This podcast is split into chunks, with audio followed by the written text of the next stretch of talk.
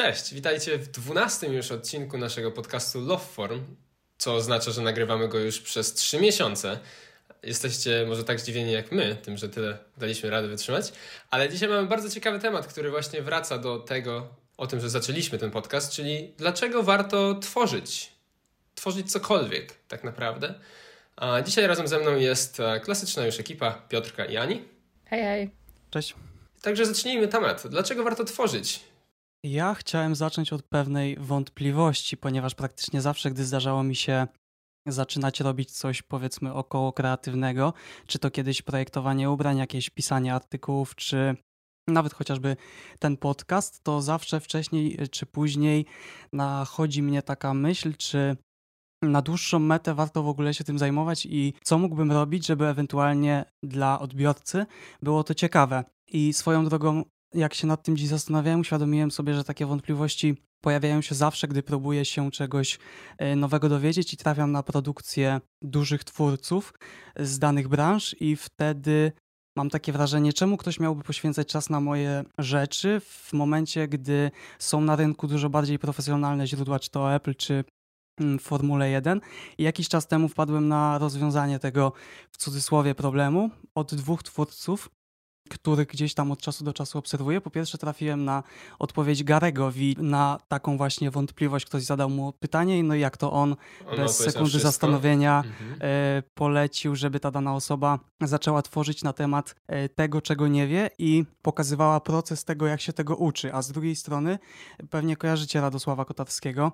Tak, reklamuje Millennium założył swoją, e, swoje wydawnictwo Altenberg, wydał książkę o metodach nauczania jedną z nich była właśnie forma stawiania się w roli nauczyciela, więc takie uczenie się tak, żeby potrafić to później komuś dalej przekazać. I to mi trochę ułatwiło sprawę, jeśli chodzi o na przykład ten podcast, bo zacząłem traktować go e, nie jako content, który, content, który robię dla kogoś, tylko bardziej jako formę nauki dla siebie i na przykład przygotowując się do jakiegoś tematu, o którym mamy zamiar rozmawiać, nie myślę o tym, że w porównaniu ze specjalistami wiem niewystarczająco dużo, żeby się wypowiadać, tylko staram się maksymalnie dużo dowiedzieć tak czysto dla siebie. I samo wypuszczenie odcinka to już jest dla mnie dodatek, dlatego że czy ktoś go posłucha, czy nie, to już nie ma większego znaczenia dla ewentualnej wiedzy, którą sobie przyswoiłem. Także każdy pewnie musi sobie znaleźć swój jakiś powód, żeby chcieć coś sobie tworzyć, ale z mojej strony mogę polecić właśnie ten, bo małe jest prawdopodobieństwo, że my każdemu udało się mieć tyle odsłuchań, czy tam co tam wpływa na ocenę danej twórczości, ile by sobie założył, wymarzył, ale dla mnie wystarczy właśnie sam ten fakt nauki, spisywania notatek, czytania i takich różnych rzeczy. Także to mi trochę ułatwiło sprawę i zmieniło trochę podejście. Nie pierwszy raz od tych dwóch panów i takie mam pytanie, czy wy też mieliście takie wątpliwości, niekoniecznie z tym podcastem, tylko to, co kiedyś w przeszłości tworzyliście, takie e, wątpliwości, czy robicie to wystarczająco dobrze, albo czy w ogóle ma to sens? Ja myślę, że to jest taka bardzo naturalna e, rzecz, żeby mieć e, wątpliwości co do tego, czy e, będzie wystarczająco dobry, zwłaszcza kiedy dopiero jakby wchodzisz w dany temat, bo no to jest jednak mimo wszystko bardzo rzadkie, że ktoś akurat coś, co zacznie, od razu jest tym dobry. I ja bardzo często mam tak, bo jestem tym człowiekiem, który co tydzień dosłownie zaczyna nowe hobby. I jak zaczynam jakieś nowe hobby czy nowy temat, to dużo robię researchu, czy oglądam filmiki na YouTubie, czy czytam jakieś blogi.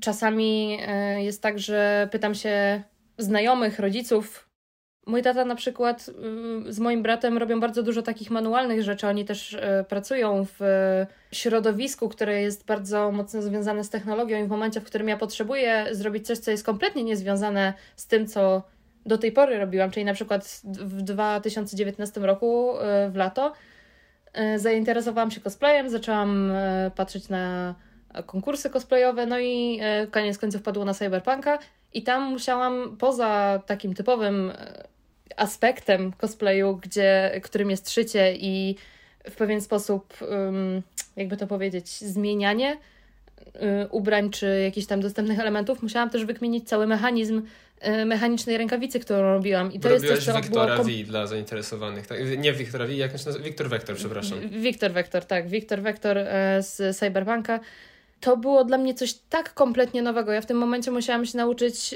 jak robić grafikę 3D, żeby potem to wyfrezować na frezarce CNC, ewentualnie jakieś rzeczy drukować w 3D w firmie mojego taty. To jakby jest bardzo dużo takich rzeczy, które właśnie się przez to nauczyłam, które ja robiłam po raz pierwszy i wiedziałam, że one nie będą idealne, ale też wiedziałam, że jeżeli nie zacznę tego, no to nigdy nie będę w żaden sposób y, jakby szła do przodu w, w tym danym temacie. A teraz na przykład w obecnej mojej pracy czasami ta wiedza y, z tego drukowania 3D e, czy frezowania 3D nagle mi się przydaje, bo wiem na przykład jak trzeba jakieś osi ustawić czy coś, jak y, klienci mają problemy z ustawianiem odpowiednio y, swoich setupów do wirtualnej rzeczywistości, gdzie to jest, są dwie rzeczy, które totalnie się wydają niezwiązane ze sobą, ale to jest właśnie to, że przy próbowaniu nowych rzeczy Faktem jest, że nie, ben, nie będzie się ich robiło idealnie od samego początku, ale człowiek się tyle nauczy, że bardzo często wykorzystuje tą wiedzę zupełnie gdzieś indziej. I to jest właśnie też coś, co ja chciałam tutaj jakby u mnie e, przejść. To to, że e, dlaczego właśnie warto się zająć czymś nowym, dlaczego warto tworzyć, to jest właśnie to, że człowiek się uczy niesamowitej ilości rzeczy, którą potem może wyko- wykorzystać kompletnie gdzieś indziej, ale do tego jeszcze przejdziemy. Zawsze wystarczał ci ten element nauki, czy miałaś takie mm, momenty, że ta ilość wiedzy, która jest potrzebna do jakiegoś sensownego wykonywania danej czynności jest zbyt duża i po prostu to zostawiasz? Nigdy nie miałam czegoś takiego, żeby pomyśleć, że o nie, dobra, to jest za trudne, tego się nie nauczę. Poza instrumentami, bo ja mam taki problem z instrumentami, że mam bardzo gigantyczny problem, żeby z... skoordynować moje dwie ręce do robienia czegoś kompletnie innego. Także myślę, że to jest jedyny taki przypadek, bo zazwyczaj jeżeli z czegoś rezygnuję, to dlatego, że po prostu mnie to nie interesuje aż tak bardzo, a nie dlatego, że jest jakiś ogrom wiedzy, którego ja wiem, że zajmie za dużo czasu, żeby, żeby posiąść, bo ja raczej nie, nie patrzę na to takimi kategoriami, myślę. Chciałem zwrócić uwagę jeszcze na to, czym się zajmujemy w tym momencie, czyli podcasty, bo cokolwiek by nie robić regularnie i w miarę możliwości się do tego przykładać, zawsze chociaż trochę e, robi się to z czasem lepiej. Przy czym jeśli nagrywamy na przykład filmy, czy nie wiem, piszemy powieści, to nabieramy wprawy w tych konkretnych czynnościach, takich powiedziałbym dodatkowych, a w momencie, gdy siadamy i zaczynamy dość regularnie tworzyć podcast, to ten główny element nauki skupia się na y, mówieniu płynnie, składnie, czyli umiejętności, którą wykorzystujemy na co dzień. I zauważyłem właśnie od kiedy montuję te podcasty, czyli z każdą, nad każdą rozmową siedzę po kilka dodatkowych godzin, zaczynam zwracać uwagę na to, jak mówię już zupełnie poza podcastem, tylko jak rozmawiam z kimś, czy jest to wystarczająco zrozumiałe, składne, czy powiedziałem wszystko mm, tak, jak chciałem i mam pewność, że ta osoba dobrze mnie zrozumiała, także ma też to wiele takich dodatkowych e, plusów z perspektywy samego tworzenia na resztę życia, nie tylko na samą twórczość, co właśnie w przypadku podcastów bardzo dobrze się sprawdza, no bo tak jak mówię, jest to czynność, którą wykonujemy no, codziennie. No, to bardzo ciekawe. I teraz kurczę, z jednej strony pod, ro, warto robić coś, żeby się uczyć, Teraz, tak jak mówiłeś o tym podcaście, to wydaje mi się, że kolejnym świetnym powodem, dla którego warto jest coś robić, to żeby nawet mieć co wspominać. I tak sobie, akurat w przypadku podcastu, no jest to fantastyczny przykład pod tym względem, że to jest takie medium, które można sobie puścić, odsłuchać i zna znaleźć się z powrotem w tym momencie.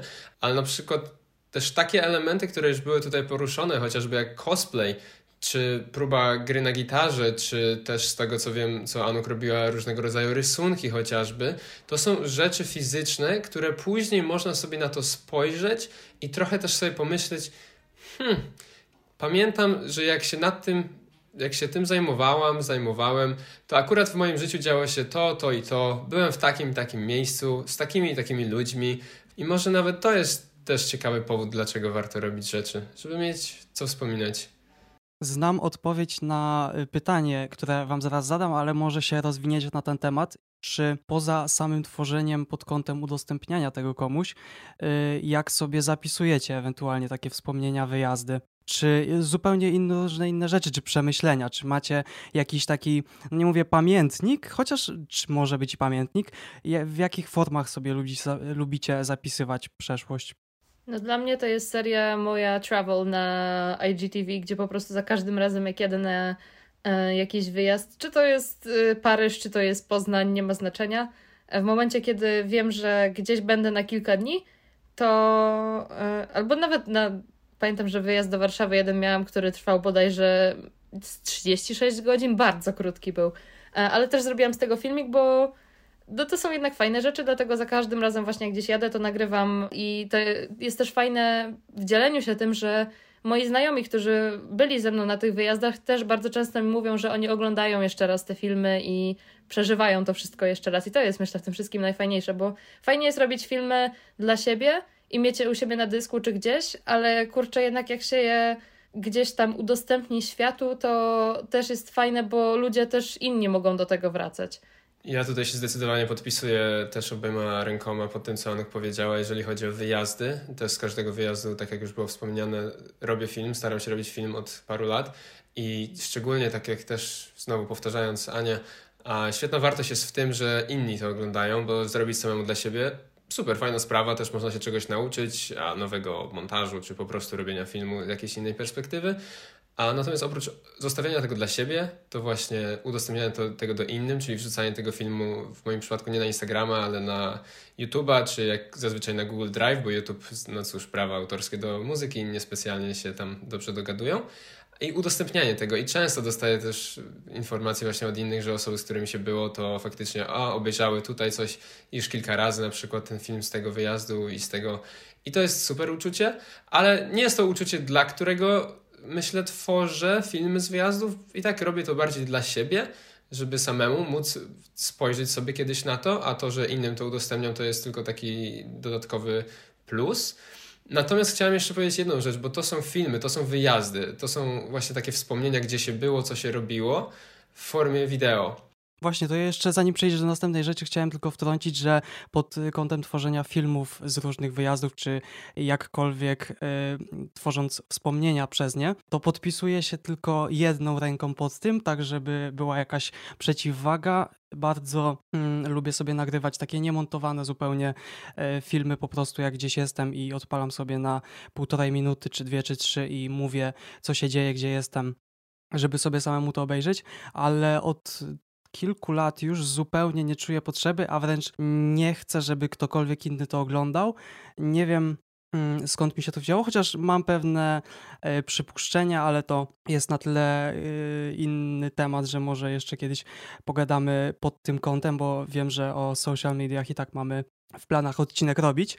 Nie, ale social media to, to nie to, myśl, ale nawet osoby, z którymi jedziesz, nie chcesz, żeby one oglądały ten film później? To znaczy, ja zazwyczaj nagrywam bardzo prywatnie, znaczy to też e, okay. nie jasno do końca brzmi, jak gdzieś jestem, ale czy to Instagram TV, czy w ogóle wstawianie zdjęć na Instagrama, na Facebooka, to już w ogóle nie wiem, kto coś wstawia, ale y, pod kątem samego udostępniania tego innym, to właśnie totalnie nie widzę potrzeby i wręcz nie, nie lubię udostępniać czegokolwiek prywatnego od dłuższego czasu. Także tak tylko chciałem dodać.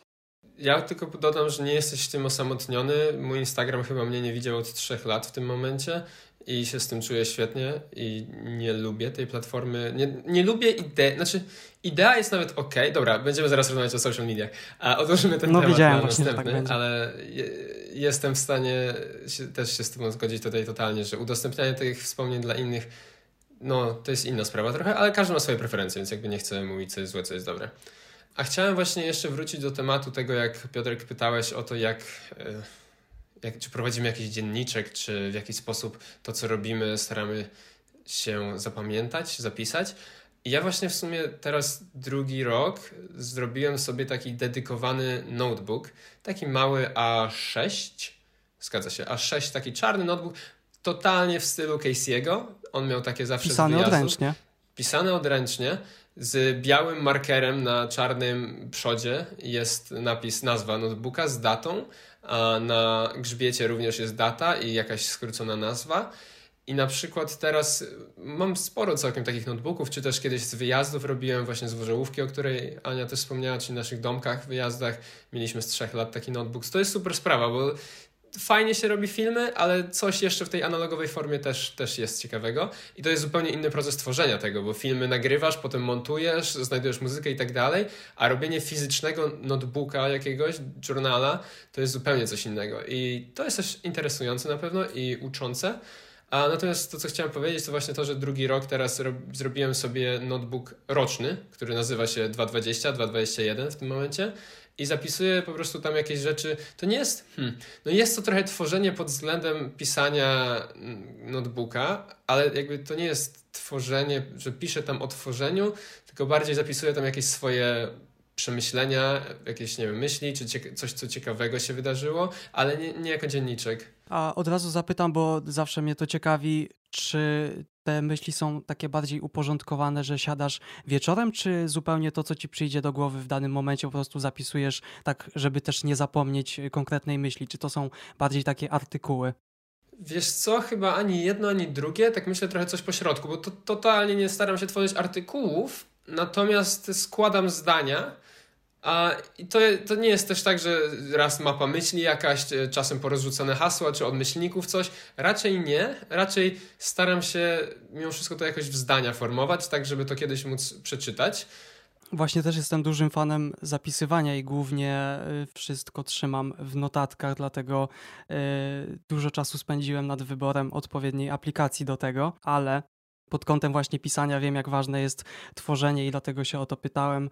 E, tworzenie odpowiedniej mm, nie chronologii, tylko e, po prostu ułożenia tych myśli, bo często zdarza mi się zapisać dwa, trzy słowa i myśleć sobie, nie no, przecież na pewno będę wiedział o co mi chodziło, po czym odpalam to po dwóch godzinach i nie mam pojęcia, co te słowa znaczą. Dlatego mm. tak ważne jest zapisywanie często pełnych zdań i to długich, żeby konkretnie daną myśl sobie zapamiętać. Zgadza się, szczególnie, że wydaje mi się, że właśnie do takich rzeczy niekoniecznie wraca się po dwóch godzinach, tylko po roku, dwóch latach, dziesięciu, piętnastu. Mhm. I tak jak, tak jak mówię, teraz drugi rok robię ten notebook, więc na początku roku 2021 zajrzałem i przeczytałem sobie cały mój notebook z 2020. I to było całkiem niesamowite uczucie, szczególnie, że przynajmniej nie wiem, w tym przypadku staram się to, jakby to piszę dla siebie, nie żeby ktokolwiek inny to kiedykolwiek przeczytał, więc tam są no, dosyć os osobiste rzeczy, nie? Rzeczy, które czułem w jakichś momentach, rzeczy, które człowiek przeżywał, przez które przechodził. I taki notebook to jest taka kapsuła czasu, że umożliwia ona powrót do sytuacji, w których się było, do rzeczy, które się czuło, które się robiło. I to jest absolutnie niesamowita wartość. Ja sobie zdaję sprawę, że jestem też dosyć, nie wiem czy nostalgiczny to jest dobre słowo, ale lubię właśnie takie rzeczy. O kurczę.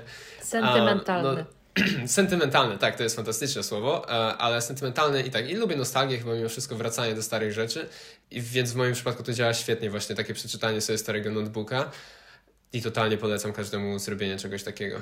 To właśnie o to mi chodziło, mówiąc, że te nagrania, bo czasem piszę, czasem nagrywam, są y, mocno prywatne, ale co też zauważyłem i pewnie z perspektywy tych kilku miesięcy już, jak też tworzysz sobie taki notatnik, pewnie zwróciłeś uwagę, że zapisując y, niektóre wydarzenia, zupełnie inaczej się je potem można przeanalizować, zupełnie inaczej mhm. przeżywa się dane wydarzenia pod kątem tego, że wiesz, że musisz coś o nich y, napisać, znaczy musisz, no chcesz, bo, bo tak sobie założyłeś, że to jest dla ciebie y, niejako hobby, ale przez to, że y, wiesz, że musisz z tego coś stworzyć, czy to krótki filmik, niekoniecznie nagrywając to, co się dokładnie dzieje, tylko później, czy właśnie również zapisując to, co wtedy myślałeś, to zupełnie inaczej patrzy się na to, co się wokół ciebie dzieje. Okej, okay, to w sumie takiej perspektywy jeszcze nie miałem, bo bardziej robię to jako, myślę, tak reaktywnie, że jak już coś się wydarzy, to do tego wchodzę i tam to zapisuję.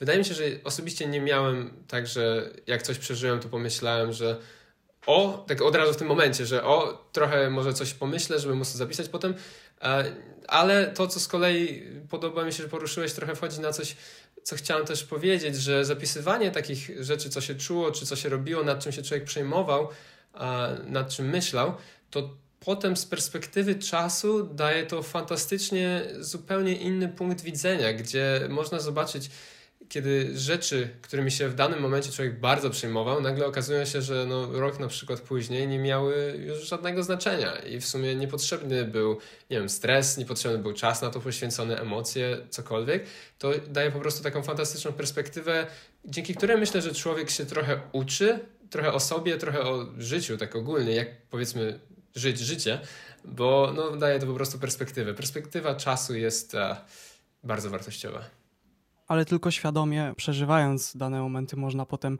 do czegoś takiego dojść, bo Dokładnie. nie chodzi o to też, żeby zapisywać czy nagrywać, ale po prostu nie zwracając na, nie zwracając na takie coś uwagi, po prostu z perspektywy czasu w zasadzie nawet nie pamiętasz, jakie wydarzenia były ważne dla tego, co robisz na przykład w tym momencie. Czy tak jak poznanie Casey'ego Neistata, to jest duży przykład, no bo mhm. to dość mocno y, dla, na naszą trójkę akurat wpłynęło, tak. bo każdy dzięki niemu coś swojego robi.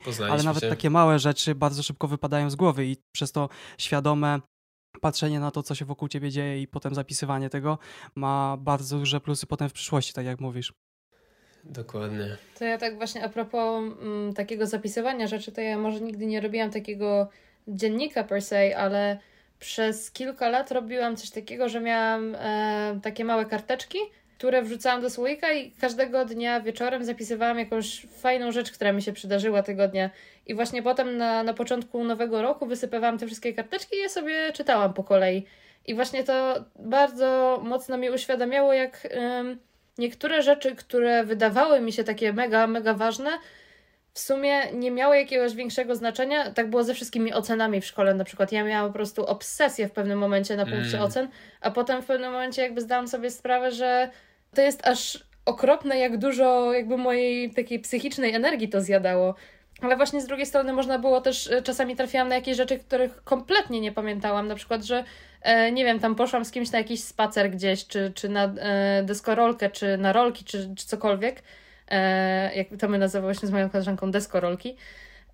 To właśnie to jest to, że takie rzeczy drobne, ale mające bardzo duże znaczenie, bardzo często zapominamy i właśnie fajnie jest w jakiś sposób je dokumentować, nawet po prostu pisząc krótkie zdanie na zasadzie poszłam z Natalią na deskorolki. Wiecie, to przywołuje taki uśmiech na twarzy mega i cieszę się, że to robiłam. Też tak ostatnio sobie myślałam, że kurde wróciłabym do tego, bo to jest po prostu fajne, żeby pamiętać o jakichś takich drobnych rzeczach, e, które często nam umykają, a one sprawiają tak na dobrą sprawę, że e, jesteśmy szczęśliwi. Bo bardzo mi się podoba w ogóle idea tego słoiczka i pamiętam jak to robiłaś i jak te karteczki wyglądały. Jest to bardzo taka przyjazna forma, wydaje mi się, zapisywania i w ogóle przeżywania tego, tych rzeczy. Natomiast na przykład też e, prost, znaczy nie, że prostą, inną po prostu formą jest prowadzenie czegoś na dokładnie tej samej zasadzie, co się nazywa Gratitude Journal, czyli trochę taki dzienniczek wdzięczności, powiedzmy. Czyli żeby codziennie wieczorkiem sobie usiąść i zapisać coś, za co się jest wdzięcznym danego dnia. To znaczy kilka rzeczy to może być. I to jest też trochę ciekawe narzędzie, myślę, do właśnie można to nazwać docenianiem życia, czy właśnie cieszeniem się z życia chociażby. I też coś takiego zacząłem robić, akurat zainspirowany kurs Gesaktem, bo kiedyś robili o tym film a, i na tym zaczęli sprzedawać jakieś swoje journale, że, do, do, w których można było to robić. Ale pamiętam, że dzień później, czy tego samego dnia wziąłem po prostu dzienniczek, jakiś też znowu mały, czarny A6 z gumką i zacząłem takie rzeczy pisać. Jak duży zapas tych małych czarnych A6 yy, journali masz? Dokupuję je regularnie. Przed chwilą zajrzałem, mam około 8 chyba małych, ale jakby część użytych i chyba jeden tylko nieużyty. I też tak około 8 dużych A5. Um, dokupuję regularnie i mam dedykowaną półkę na to. I jestem z niej bardzo zadowolony. Można powiedzieć dumny nawet. Jeszcze chciałem wrócić do samego tworzenia pod kątem ewentualnie udostępnienia tego komuś i ponownie do Garego, bo jednak y, większość tego typu filmów w internecie wpada mi gdzieś tam od niego, bo tworzy tego, a przynajmniej tworzył tego bardzo dużo, to kiedyś trafnie zauważył, że dla wielu osób wyzwaniem nie jest samo rozpoczęcie tworzenia, bo lepszy czy gorszy pomysł zawsze jakiś przyjdzie do głowy na początek, ale trudniejszy jest moment założenia kanału, który nie ma żadnych subskrypcji, czy Instagrama bez followersów, bez gwarancji, że jakiekolwiek się tam pojawią i ludzie nie chcą być postawieni przed wizją nieudanego projektu, gdzie ponownie podcasty są o tyle ciekawą formą, że nie dość, że najprościej się teoretycznie tworzy pod kątem udostępnienia, no może zdjęcie jeszcze łatwiej, ale wszystko kwestia tego, jaką formą chcesz się dzielić i ile tam treści będzie to poza tym, że stosunkowo prosto się je tworzy, mm, nawet pod tym kątem nie wiem, strachu przed tym, czy ktoś tego będzie słuchał, ta informacja zostaje tylko dla ciebie, dlatego że bardzo ciężko sprawdzić, trzeba było mocno w algorytmy wchodzić, żeby z zewnątrz wiedzieć, ile dany odcinek ma odsłuchań, nie będący na YouTubie, bo tam się to znowu wyświetla, ale chciałem się was zapytać, jaką byście wybrali jedyną formę, czyli czy wideo, czy zdjęcia, czy yy, notatki. Dla mnie zdecydowanie będzie to spisywanie i tak jak przed każdym odcinkiem staram się sobie zapisać mniej więcej o czym chciałbym powiedzieć. Właśnie z dwóch powodów. Po pierwsze, jestem pewny, że y, o 99% bym zapomniał mówiąc na bieżąco, bo yy, na tyle długo już sobie wszystkie rzeczy zapisuję i potem oczyszczam głowę, nie muszę o nich pamiętać, że wiem, że założenia sobie w głowie, to o czym chciałbym mówić, szybko by mi umknęły i potem bym się przez pół odcinka zastanawiał, o czym chcę powiedzieć, a właśnie z drugiej strony te notatki zawsze sobie zostawiam jako właśnie kolejny wpis przerobionego tematu, do którego musiałem podejść, wyrobić sobie na ten temat jakąś opinię i się nauczyć. Czyli yy, dla Ciebie na przykład, Kajetan, będzie to zapisywanie, czy jednak tworzenie tych yy, wideo? Bardzo ciekawe pytanie i musiałem się chwilę zastanowić, kiedy podczas gdy ty mówiłeś. Hmm, przypomniał mi się od razu jeszcze taki pewien konflikt, który, znaczy nie konflikt, ale taką sprawę, na którą sam się zastanawiałem. Zdjęcie versus wideo, jeżeli chodzi o wspomnienia z wyjazdów na przykład. Bo przez długi czas jakby zdjęcie jest łatwe. Wyciągasz telefon czy aparat, klikasz, jeżeli jest na automatycznym Ale trybie, też stosunkowo mało pokazuje. Tak, właśnie do tego dążę, że wideo, przeglądając jakieś wideo z bardzo starych wyjazdów na przykład, e, przepraszam, przeglądając jakieś zdjęcia z bardzo starych wyjazdów, no tak patrzysz, widzisz jak to wyglądało, w sumie widzisz kto tam był niby, ale nie masz w ogóle tego uczucia, e, jakby tej atmosfery, bo tego da się to na zdjęciach uchwycić również oczywiście, ale to jest trochę trudniejsze i wydaje mi się, że nadal nie do końca pełne. Jeśli już, to zdecydowanie polecam zdjęcia panoramiczne, a nie 3 na 4 czy, czy 16 na 9 Panorama zawsze pokazuje więcej, ale tak właśnie wideo, zawsze ten dźwięk w tle, chociażby jakiś szum, co tam się działo, zdecydowanie więcej daje. Tak mi się wydaje też, że wideo daje więcej, szczególnie jeżeli dodamy nie wiem czy szczególnie, ale dodatkowo można też dodać jeszcze montaż tego wszystkiego, podłożyć muzykę, czyli na przykład jeżeli ten wyjazd, podczas tego wyjazdu atmosferę chciałoby się uchwycić właśnie jakąś piosenką czy, czy muzyką po prostu, to to jest też świetne narzędzie i tego nie ma w zdjęciach. No pokaz slajdu z muzyką można zrobić, ale to nie jest to samo, wydaje mi się. No i tak jak mówisz, głos. A, natomiast ciekawe, pytasz o porównanie notatek z wideo i tak jak mówię, zastanawiałem się na tym chwilę, wybrałbym mimo wszystko wideo i to dlatego, że jeżeli mamy jakąś myśl, którą chcemy sobie zapisać, czy po prostu chcemy sobie zostawić na później, możemy ją zapisać i wtedy mamy tekst, ale mamy tylko tekst. A gdybyśmy, przykładowo, nie robię akurat takiej rzeczy, ale wydaje mi się, że to też jest całkiem ciekawa sprawa, ale gdybyśmy włączyli kamerę, no aparat, cokolwiek, co nagrywa wideo, telefon i zaczęli mówić do tego aparatu, po prostu to, co chcielibyśmy zapisać, można by powiedzieć. I wtedy mamy tekst, mamy te słowa, czyli to samo co w notatce, ale do tego dochodzi jeszcze warstwa emocjonalna i już nie mówiąc o wizualnej, bo nie musimy jakoś ani ładnie tam się pokazywać, ani nie wiem, oświetlać tej sceny, cokolwiek, ale to jak wysławiamy dane słowa to wydaje mi się, że ma dużą wartość i dlatego też notatki głosowe są ciekawe, bo to jest znowu tekst Podcasty plus są ciekawe ta dlatego. kolejna warstwa. Zapraszamy do słuchania Loveform. A tak, ale właśnie notatki głosowe też mają tą samą dodatkową wartość i za to bym za to to cenię i myślę, że wybrałbym wideo, gdybym miał tylko jedno do końca życia używać, natomiast e, dzięki temu, że nie trzeba, to można różnych rzeczy różnie używać. A jak Anuk, ty się na to zapatrujesz?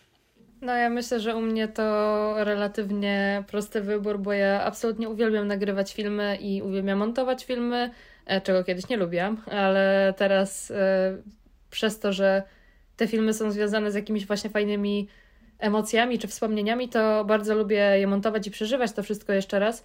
I właśnie ja gdybym miała wybrać jaką, jakąś jedną formę, to na pewno byłby to film z tego względu, że on najwięcej pokazuje, bo pokazuje właśnie i ludzi, którzy tam byli, i dźwięki, które tam były, i tam jest bardzo dużo też zawartej informacji w tle po prostu, yy, dotyczącej też miejsc, w których się było. Także dla mnie właśnie to, że ja mam też taką kreatywną kontrolę nad tym, co pokazuję, właśnie tutaj, czy chociażby przez dobór muzyki, który się, y, no czasami mi zajmuje parę ładnych godzin, a czasami sobie myślę miesiąc jeszcze przed wycieczką, jak, jaką muzykę będę miała w danym filmie, dlatego myślę, że to jest może rzecz, która najmniej wpływa na wyobraźnię, że najmniej sobie wyobrażasz, jak na to patrzysz, ale z drugiej strony pozwala zachować najwięcej z tego, co się opisuje, czy właśnie nagrywa, bo tak jak właśnie mówiłeś, Kaj, to tekst fajnie, ale on nie pokazuje, to właśnie to jest tylko tekst.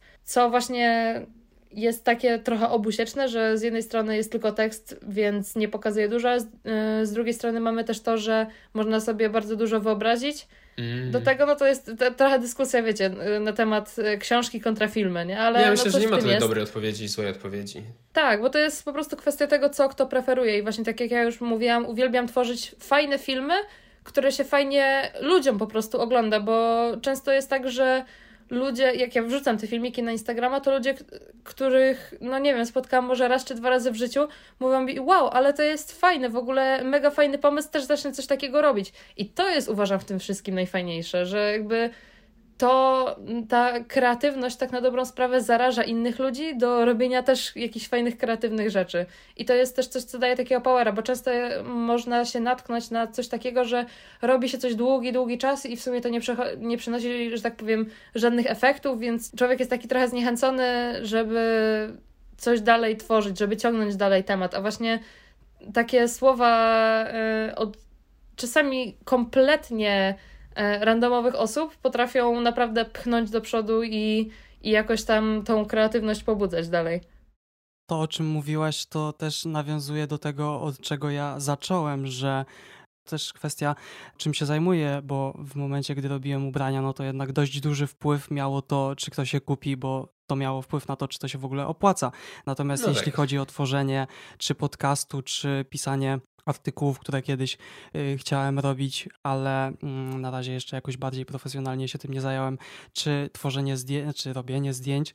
Od dłuższego czasu mam takie przeświadczenie, muszę o tym dłużej pomyśleć, bo teraz właśnie mówię bardzo nieskładnie i taki jest właśnie efekt, co też jest ciekawe, żeby zaznaczyć, że w momencie, gdy będziemy nagrywali odcinek o social mediach, to pewnie mocniej to rozwinę, bo przemyślę to dłużej, żeby sobie właśnie konkretne stanowisko wyrobić, ale na ten moment powiem tyle, mhm. że mm, nie lubię jakoś y, pokazywać nawet pozytywnych rzeczy, ani negatywnych, zupełnie niczego w internecie, żeby komukolwiek to coś dało i w momencie, tak jak jest ten podcast, to podchodzę do niego bardzo pragmatycznie. Ja jestem zadowolony z odcinka, kiedy przygotowałem się do niego i nauczyłem się czegoś nowego i czy ktoś dzięki temu się nauczy, czy miło spędzi czas, jest to dla mnie bardzo daleko y, idący plus gdzieś tam na końcu długiej listy, dlatego że y, tak jak mówisz, bardzo łatwo się zniechęcić, jeżeli nie masz rezultatów, ale właśnie w momencie, kiedy zaczynasz coś tworzyć mm, i bardzo wysoko, być może za wysoko jest to, żeby odpowiednio duża ilość osób to oglądała i być może się tym interesowała, to jeżeli rezygnujesz z powodu y, dlatego, że nie masz odzewu, na przykład powiedzmy żadnego i nikt tego nie ogląda, to też wydaje mi się, że źle jest rozłożona ta hierarchia wartości, bo mimo wszystko i z mojej perspektywy to powinno mieć pozytywny wpływ przede wszystkim na osobę, która to tworzy. Wiem, że są na przykład filmy informacyjne na YouTubie, które mają, są tworzone po to, żeby dzielić się informacjami, ale mimo wszystko samo pozyskiwanie informacji byłoby dla mnie najważniejsze w tym wszystkim. Wydaje mi się, że właśnie przez to, że tworząc różne rzeczy, patrzę pod kątem tego, czy ja też czerpię z tego wartość, dlatego że ja angażuję swój czas, żeby coś przygotować, to też się tym nie zawiodę, dlatego że jeżeli nie będzie rezultatów, no to wtedy będę mógł zacząć pracować w trochę inny sposób i wtedy się również czegoś nauczę, żeby mm, nauczyć się uczyć, wyciągać z tego jakieś y, inne rezultaty, a nie chciałbym tworzyć czegokolwiek pod kątem tego, czy komuś innemu to będzie sprawiało radość. Jeśli tak będzie, to super. Z kolei, jeżeli to komuś by sprawiało tylko radość, a ja bym z tego e, nie miał korzyści nie mówię pieniężnych, totalnie nie o to chodzi, korzyści takich, że ja się czegoś nowego nauczyłem, to wtedy dla mnie by to było bezwartościowe i ten czas bym wolał poświęcać na coś innego. Także bardzo mocno kwestia podejścia. No to ja na przykład, y, bo tu jakby cały czas mówimy w takiej kategorii właśnie robienia zdjęć, filmów i tak dalej, ale ja y, bardzo dużo robię rzeczy um, tak jakby manualnych, że tworzę po prostu rzeczy fizyczne i dla mnie taką największą siłą napędową jest yy, ta reakcja, którą ja wiem, że yy, dostanę od osoby, która dostanie to co, to, co ja robię, bo rzadko jest tak, że ja coś tworzę dla siebie. Chyba jedyną taką rzeczą, którą ja tworzę dla siebie są ubrania, które szyję. A tak poza tym to każda jedna rzecz, którą ja robię jest dla kogoś zawsze i pamiętam e, kiedyś dla e, mojej przyjaciółki robiłam na jej 18 urodziny e, bestiariusz z Wiedźmina i e, pozdrawiam Zuzię. Cześć Zuzia. I pamiętam, że ja w pewnym momencie y, naprawdę byłam bliska jakby rzucenia tego wszystkiego w cholerę, bo podjęłam się naprawdę dużego zadania, bo to było 80 e, stron, 80 potworów, y, które każdy ręcznie rysowałam i ręcznie opisywałam i potem robiłam całą książkę dosłownie od zera i samo narysowanie tych potworów mi zajęło dobre 120 czy 140 godzin, już nawet nie pamiętam ile to było dokładnie. W każdym razie ja zaczęłam robić y, ten bestiariusz na początku e, sierpnia, a ona miała urodziny e, wyprawiane 20 chyba 5 e, września, więc no tutaj dobre półtora miesiąca jakby siedziałam nad tym i pamiętam, że bardzo często miałam taką po prostu myśl, że a, dobra, może jednak zrobię coś y, innego albo ułatwię to sobie w jakiś sposób, ale potem sobie zdawałam sprawę z tego, jaka będzie jej reakcja i wiedziałam, że jakby dla tej jednej reakcji po prostu pchałam dalej i, i robiłam to dalej i myślę, że y, dla mnie właśnie tym takim, y, tą siłą napędową jest to, co inni ludzie jakby będą mieli z tego, co ja dla nich tworzę, bo ja rzadko, mówię, rzadko kiedy tworzę dla siebie, najczęściej tworzę dla innych. To ciekawe, bo właśnie w sumie mocno odmienne mamy na to wszystko poglądy i to jest myślę najciekawsze w tym. Natomiast jeden temat, który jeszcze chciałem poruszyć jest kreatywnością, bo wydaje mi się, że mocno jest łączone tworzenie czegoś z pojęciem kreatywności, z jej posiadaniem lub jej brakiem. A nie jestem pewien, czy to jest aż tak bardzo nierozłączne, bo tak jak mówiliśmy głównie do tej pory o zdjęciach, filmach, czy właśnie tutaj bestiariusz na przykład. No kurde, ja bym nigdy nie wpadł, żeby zrobić komuś taki bestiariusz. Nie jestem tak kreatywny. Niemniej nie wydaje mi się, że ta kreatywność powinna ograniczać ludzi i zatrzymywać ich przed tym, żeby coś robić, bo nie do wszystkiego trzeba być jakoś szczególnie, czy nawet w ogóle kreatywnym, moim zdaniem. I jestem ciekaw, co o tym sądzicie. To też jest skomplikowane, bo w takim razie co rozumiesz za ten poziom, że na danym poziomie już osoba, można o niej powiedzieć, że jest kreatywna, że no nie wiem, napisała sama piosenkę, czy teoretycznie zrobienie samemu zdjęcia jakiemuś przedmiotowi od ciekawego kątu, z ciekawym światłem, perspektywą, to, to też jest kreatywność, bo musiałeś to najpierw zauważyć, więc przede wszystkim bardzo trudne jest rozróżnienie, gdzie ona się zaczyna w ogóle. Tak, tak, jak najbardziej. Ja sam nie mam pojęcia, gdzie ona się zaczyna, natomiast dużo ludzi, wydaje mi się, że opisuje siebie jako niekreatywnych i poszedłbym do tego stopnia, że ja siebie uważam za niekreatywnego, ale nadal wydaje mi się, że mimo wszystko tworzenie rzeczy nie wymaga tej kreatywności. Składanie filmów, można powiedzieć, że to jest kreatywność, natomiast dla mnie to trochę jest takie jechanie po schemacie, jak ja zazwyczaj robię filmy z wakacji. Uwielbiam swoje filmy, mówiąc bardzo skromnie, ale nadal nie, nie widzę w nich jakoś specjalnie dużo kreatywności, bo to nie jest tak, że teraz sam wymyśliłem coś. To zobaczyłem taki film, zobaczyłem taki film i wziąłem jakiś schemat stąd, jakiś schemat stąd, złożyłem to w kupę. No i można to połączenie nazwać kreatywnością niby, ale dalej jest to jazda po schematach.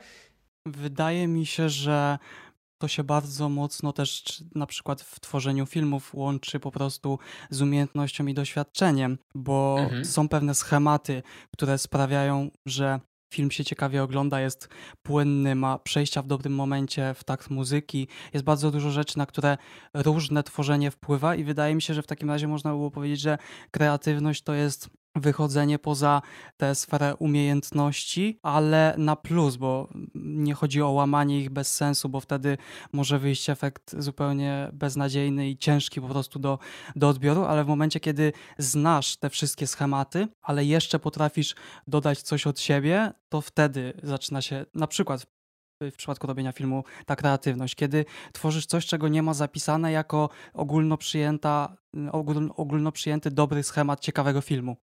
Myślę, że potencjalnie można tak określić kreatywność, że właśnie wymyślenie czegoś jakby od siebie, dołożenie.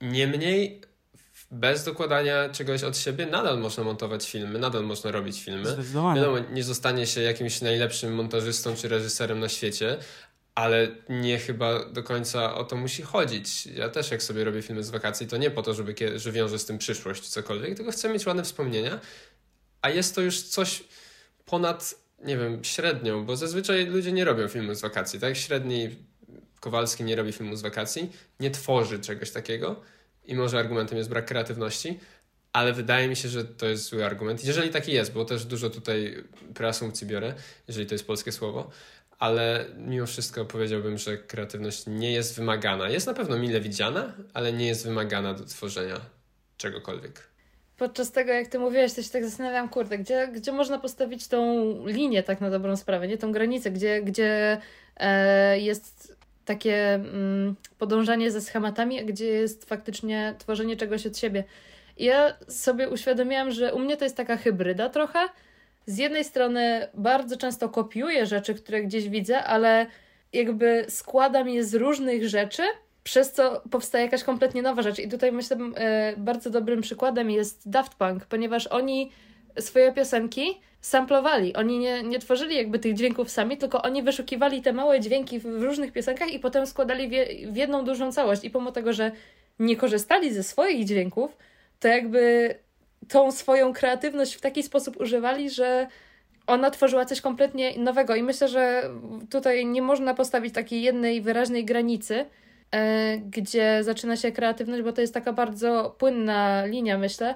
Ale właśnie to jest to, że gdzieś musi być ten element tworzenia tego czegoś nowego. Także nawet jeżeli używa się wszystkiego, czego się człowiek nauczył właśnie w internecie, a nie wymyślił sam, bo no umówmy się, ciężko jest wymyślać w tych czasach e, coś nowego, bo zawsze znajdzie się ktoś, kto już coś wymyślił za nas. E, jednak mamy prawie 8, 8 miliardów ludzi na, na świecie, więc na pewno się ktoś znajdzie, kto już wpadł na ten sam pomysł. Ale e, w momencie, w którym nie ma tylko takiego bezmyślnego kopiowania czy podążania za e, jakimś tutorialem, to myślę, że w tym momencie właśnie się zaczyna kreatywność, że ktoś już zaczyna myśleć, a co gdyby tu zrobić trochę inaczej. No a tak wracając do tego, czym tak na dobrą sprawę zaczynaliśmy, czyli to, ile można się nauczyć, yy, będąc właśnie kreatywnym, tworząc cokolwiek, yy, bo to jest myślę taka największa wartość w tym wszystkim, yy, że za każdym razem jak się zaczyna właśnie jakieś nowe hobby, czy nowy sport, czy cokolwiek, to człowiek się uczy tak niesamowitej ilości rzeczy, które mu się potem przydają w najróżniejszych momentach w życiu, że myślę, że to jest y, taka moja odpowiedź na to pytanie, dlaczego warto tworzyć cokolwiek, bo nie wiem, czy, czy właśnie czy tworzenie ma jakąkolwiek konkurencję, bo jakby najbliższe, co mi się wydaje, że może być to nauka, że uczenie się e, czegoś poprzez po prostu siedzenie, siedzenie w książkach i, i uczenie się. Myślę, że to jest najbliżej. I wydaje mi się, że te tematy, o których mówiliśmy, w których to można tworzyć zdjęcia, filmy, a notatki, to jest też super i to się mocno wiąże z kreatywnością, ale do tego wracając też, co chciałem trochę wyciągnąć może od Was właśnie kreatywność versus tworzenie. Wydaje mi się, że takie rzeczy jak na przykład Piotrek, co mówiłeś, że robiłeś, robiłeś sklep z odzieżą, robiłeś odzież. Właśnie, robiłeś odzież to jedna rzecz, robienie sklepu z odzieżą to jest jeszcze druga rzecz i wydaje mi się. Zdecydowanie trudniejsza. Tak i to jest coś, co moim zdaniem nie wymaga, znaczy, okej, okay, no trochę kreatywności jest potrzebne, ale można zrobić sklep internetowy bez kreatywności, bo to jest maszyna, która ma działać i to nie jest, to nie musi być kreatywna maszyna. Wiadomo, że z kreatywnością zrobisz ładniejszy sklep, zrobisz lepiej konwertujący sklep, ale nie potrzebujesz kreatywności, a takie coś jak tworzenie sklepu internetowego niesamowicie potrafi rozwinąć człowieka, bo można się dowiedzieć i nauczyć rzeczy, o których się nie wiedziało, że się nie wiedziało.